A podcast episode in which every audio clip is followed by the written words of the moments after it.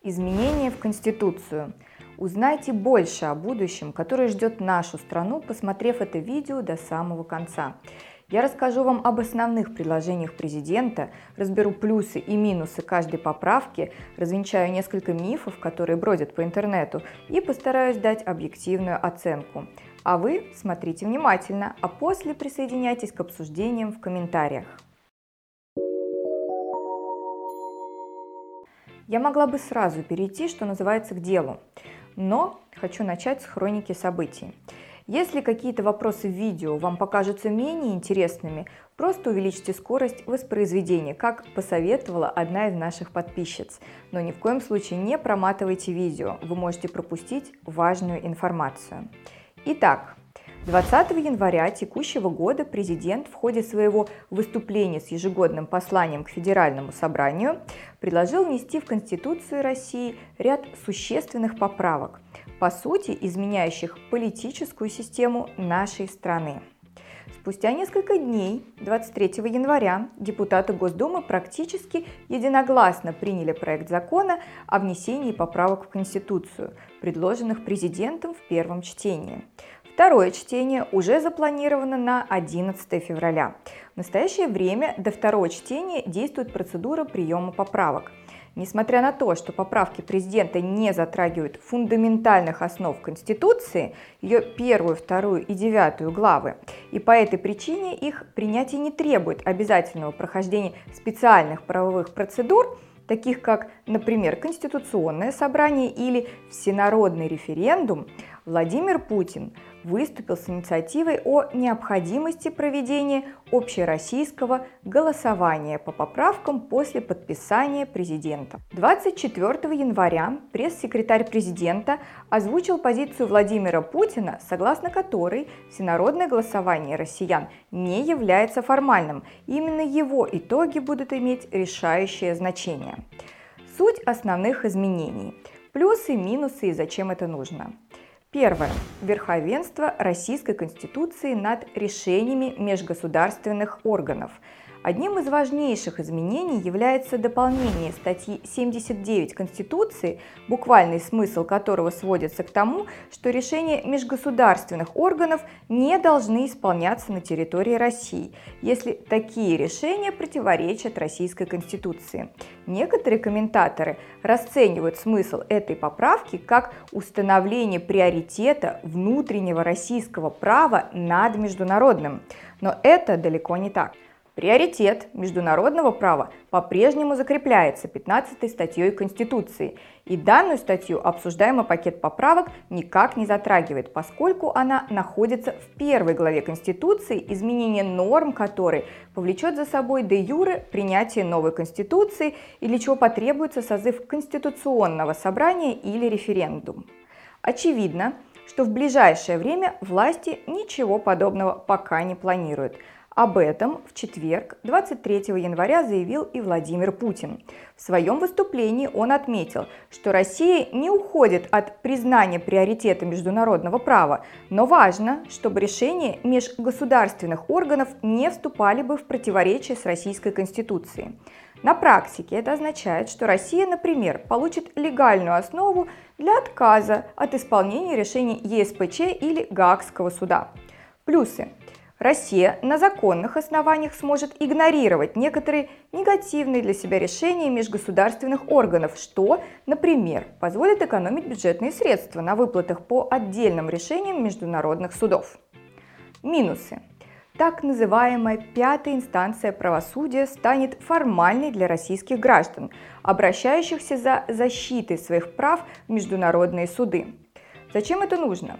На сегодняшний день возможность отказа исполнения некоторых решений межгосударственных органов у России уже есть, поскольку это предусмотрено постановлением Конституционного суда 2013 года по делу Маркина за номером 27П. Тем не менее, закрепление данного правила в Конституции, безусловно, выглядит более солидным и убедительным и не может быть легко отменено. Закрепление мер соцподдержки – Поправки в Конституцию предусматривают усиление социальной поддержки малоимущего населения. В частности, провозглашается, что МРОД не может устанавливаться меньше прожиточного минимума по стране, а пенсионные и иные социальные выплаты подлежат обязательной индексации. Плюсы. Регионы не смогут устанавливать размер МРОД ниже общероссийского. Некоторые пенсионеры и граждане смогут рассчитывать на увеличение пенсий, пособий и соцвыплат в реальном выражении благодаря индексации. Минусы. Размер прожиточного минимума не связан с Конституцией и по факту может не соответствовать реальным насущным потребностям россиян. Индексация не всегда и не для всех влечет за собой увеличение выплат в реальном денежном выражении. Яркий пример. Пенсионеры, размер пенсии которых ниже прожиточного минимума.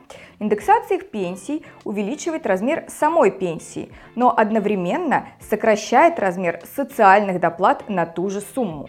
В 2019 году президент попытался было решить эту проблему, однако уже с января 2020 года все вернулось на круги своя.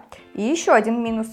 Поправка в Конституцию относительно индексации пенсий не затронет многих граждан, поскольку существуют проблемы с возрастом дожития, не всем доживут до пенсии, и ужесточением требований для выхода на пенсию, не всем хватит пенсионных баллов и трудового стажа. Зачем это нужно?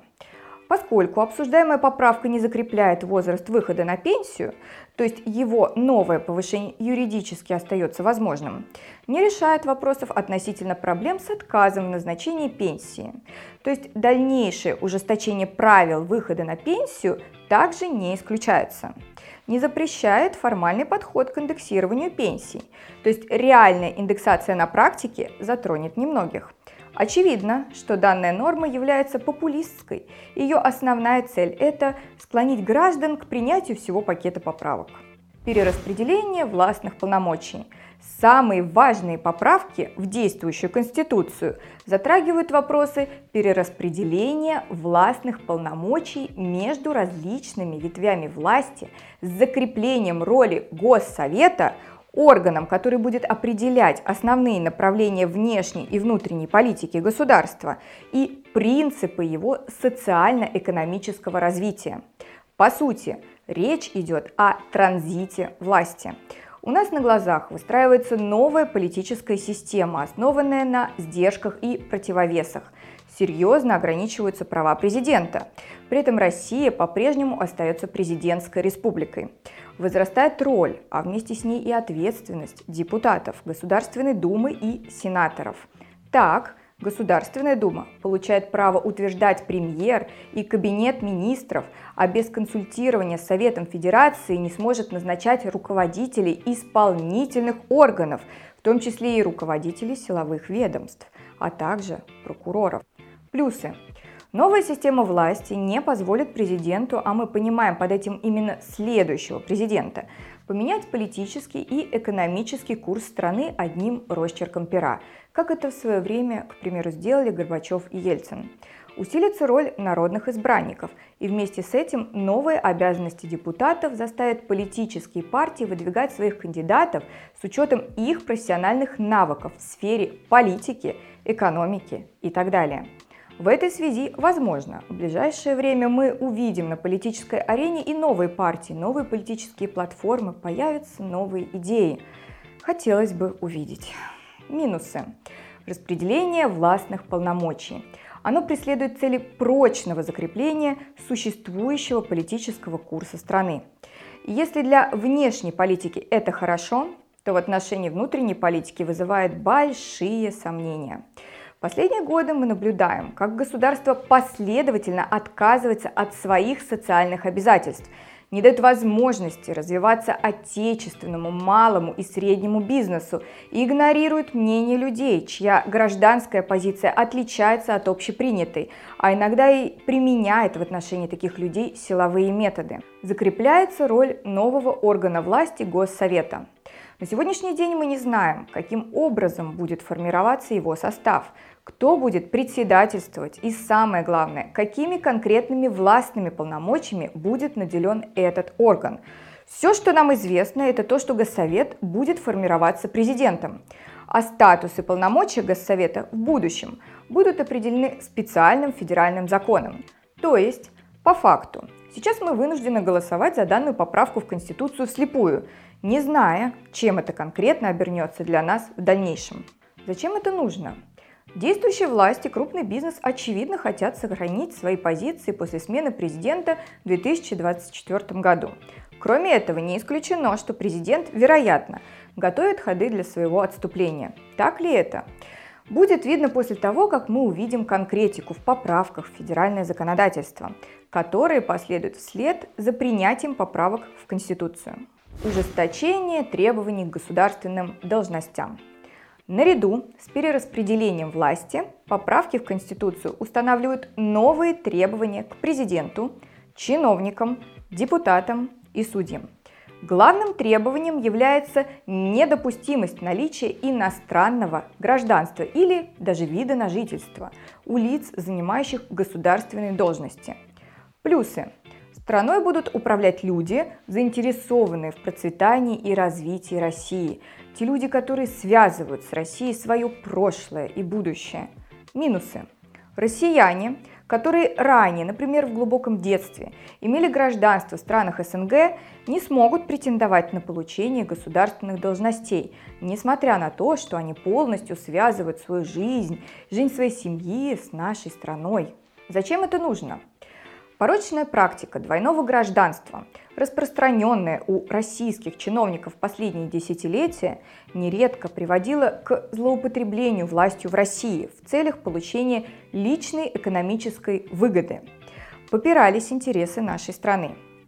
Осуществлялись незаконные финансовые махинации, а далее деньги выводились за рубеж. Совершались экономические и иные преступления. При этом Имея двойное гражданство или вид на жительство, чиновники чувствовали себя абсолютно безнаказанно, так как не связывали свое будущее и будущее своих детей с нашей страной. Предварительный конституционный контроль. В законотворческом процессе появляется дополнительная стадия в виде конституционного контроля – по запросу президента до момента подписания им законов федерального и регионального значения судьи Конституционного суда будут осуществлять проверку законопроекта на предмет его соответствия действующей Конституции. Плюсы. Предварительная проверка правовых норм на предмет их соответствия Конституции предполагает полное и более ответственное отношение депутатов к процессу законотворчества, что должно привести к повышению качества производительности их труда, поскольку результаты законотворческой деятельности будут оцениваться, как говорится, не отходя от кассы. А повышение качества нормативного материала, в свою очередь, приведет к тому, что спорных ситуаций, связанных с конкретными случаями практического применения правовых норм, нарушающих права граждан, будет становиться значительно меньше. Минусы. Оспорить конституционность правовых норм, прошедших стадию конституционного контроля, будет весьма затруднительно, а скорее всего и невозможно. Соответственно, если в практике Конституционного суда ходе осуществления его судьями функции конституционного контроля будет иметь место формальный подход или же осознанная поддержка сомнительных законодательных инициатив – то это может привести к нарушению прав граждан, закрепленных Конституцией. Зачем же это нужно? Ответ на данный вопрос будет зависеть от конкретных положений федеральных законов, в которых будет детально регламентирован порядок осуществления конституционного контроля как дополнительной стадии законотворчества. Сейчас остается только надеяться на то, что главным идеологическим лейтмотивом данных поправок является курс на повышение качества законотворческой деятельности и сокращение числа обращений граждан в Конституционный суд за защитой своих прав в связи с четким соответствием новых правовых норм требованиям Конституции. Сокращение состава Конституционного суда. Поправки в Конституцию также предполагают и значительное сокращение численности конституционных судей. Из текста законопроекта следует, что количество судей уменьшится практически наполовину. Сейчас в составе Конституционного суда всего вместе с председателем насчитывается 19 судей, а после принятия поправок в Конституцию их останется только 11. Плюсы. Честно говоря, никаких плюсов для граждан в этой поправке не усматривается. Понятно, что чем меньше судей, тем меньше и мнений. Хорошо ли это в условиях динамично изменяющегося законодательства, когда ежегодно Госдумой принимается более 500 новых законов? Вопрос спорный. Минусы. Сокращение числа судей на практике может привести к созданию однополярного проправительственного судейского блока, при котором несогласные с общепринятой позицией судьи окажутся в явном меньшинстве и по этой причине не смогут эффективно отстаивать свою точку зрения – Угроза однополярности также подкрепляется и другой поправкой в Конституцию, согласно которой у Совета Федерации появляется право снимать судей Конституционного суда с занимаемой ими должности по представлению президента. К слову, Данная поправка вообще ставит под сомнение сам принцип независимости судебной власти от остальных ветвей власти. А для России, в которой еще до конца не кануло в лету телефонное право, это крайне опасно. Зачем это нужно? В пояснительной записке к законопроекту вопрос о необходимости и обоснованности сокращения состава конституционных судей даже не упоминается. Поэтому до тех пор, пока мы не увидим, как именно будут притворяться в жизнь новые положения Конституции на практике, наиболее логичным представляется вывод о том, что власти хотели бы видеть Конституционный суд послушным, особенно в свете появления функций конституционного контроля в законотворческой деятельности. Ну что, переходим к критике законопроекта президента. В настоящее время законопроект о внесении поправок в Конституцию активно критикуется как со стороны оппозиции, что, впрочем, неудивительно, так и со стороны юридического сообщества. Критических замечаний довольно много, но среди них следует выделить следующие вопросы. Первое. Почему общероссийское голосование, а не всенародный референдум? Второе. Госсовет. Это что, модернизация казахской модели? Путин не хочет расставаться с властью? Третье. Почему планируется пакетное голосование? Давайте кратко рассмотрим суть каждого из них. Общероссийское голосование. С юридической точки зрения здесь все как раз довольно логично. Поправки президента не затрагивают первую, вторую или девятую главы Конституции, принятие которых возможно путем всенародного голосования. Таким образом, применение данного термина в контексте принятия поправок в третью и восьмую главы Конституции юридически некорректно и может создать почву для правовой неопределенности. Поэтому в законопроекте применяется термин «общероссийское голосование», который по своему смыслу и содержанию является, в принципе, довольно логичным и равноценным понятием. Госсовет и Путин. Слухи о том, что президент посредством закрепления роли Госсовета в Конституции планирует создать для себя возможность сохранения фактической власти в стране, например, по модели Нурсултана Назарбаева, начали распространяться сразу же после того, как Путин выступил с ежегодным посланием к Федеральному собранию. Насколько эти слухи соответствуют действительности? Сейчас очень сложно сказать, поскольку федеральный закон о Госсовете еще не фигурирует в информационном пространстве, даже в форме законопроекта. Тем не менее, следует отметить, что президент в одном из своих рабочих выступлений конкретно заявил, что двоевластия в России не будет. Кроме того, по логике, Госсовет должен формироваться действующим президентом, тем не менее, не исключено, что Путин в будущем вполне может стать членом Госсовета и даже пользоваться там определенным авторитетом среди остальных его членов. Однако, даже в этом случае делать выводы о сохранении за Путиным реальной власти в стране за счет его возможного будущего членства в Госсовете пока явно преждевременно. Пакетное голосование. Вот здесь действительно не все так просто. По версии власти, смысл пакетного голосования заключается в том, что поправок слишком много, и организовать голосование отдельно по каждой поправке довольно проблематично. По версии оппозиции, поправки будут вынесены на голосование пакетом, потому что многие из них рассматриваются гражданами как позитивные. Например, поправки по индексации пенсий или же верховенство Конституции над решениями межгосударственных органов – в результате чего люди с большей вероятностью отдадут свой голос в поддержку законопроекта президента. В случае же рассмотрения поправок по отдельности у людей была бы возможность одни изменения принять, а другие отвергнуть. В том числе отвергнутыми могли оказаться и самые важные с точки зрения действующей власти поправки, а именно положение, закрепляющее перераспределение властных полномочий. Точки зрения юристов обсуждаемых поправок слишком много. И самое главное, не все из них имеют правовую взаимосвязь друг с другом. А это значит, что принимать их одним пакетом по закону нежелательно, так как отдельные темы требуют отдельного рассмотрения. На наш взгляд, версии представителей юридического сообщества и оппозиционных партий и движений представляются наиболее близкими к истине, поскольку, во-первых, непонятно, зачем так спешить и почему нельзя создать несколько пакетов взаимосвязанных между собой поправок по одной теме, после чего провести отдельное голосование по каждому пакету.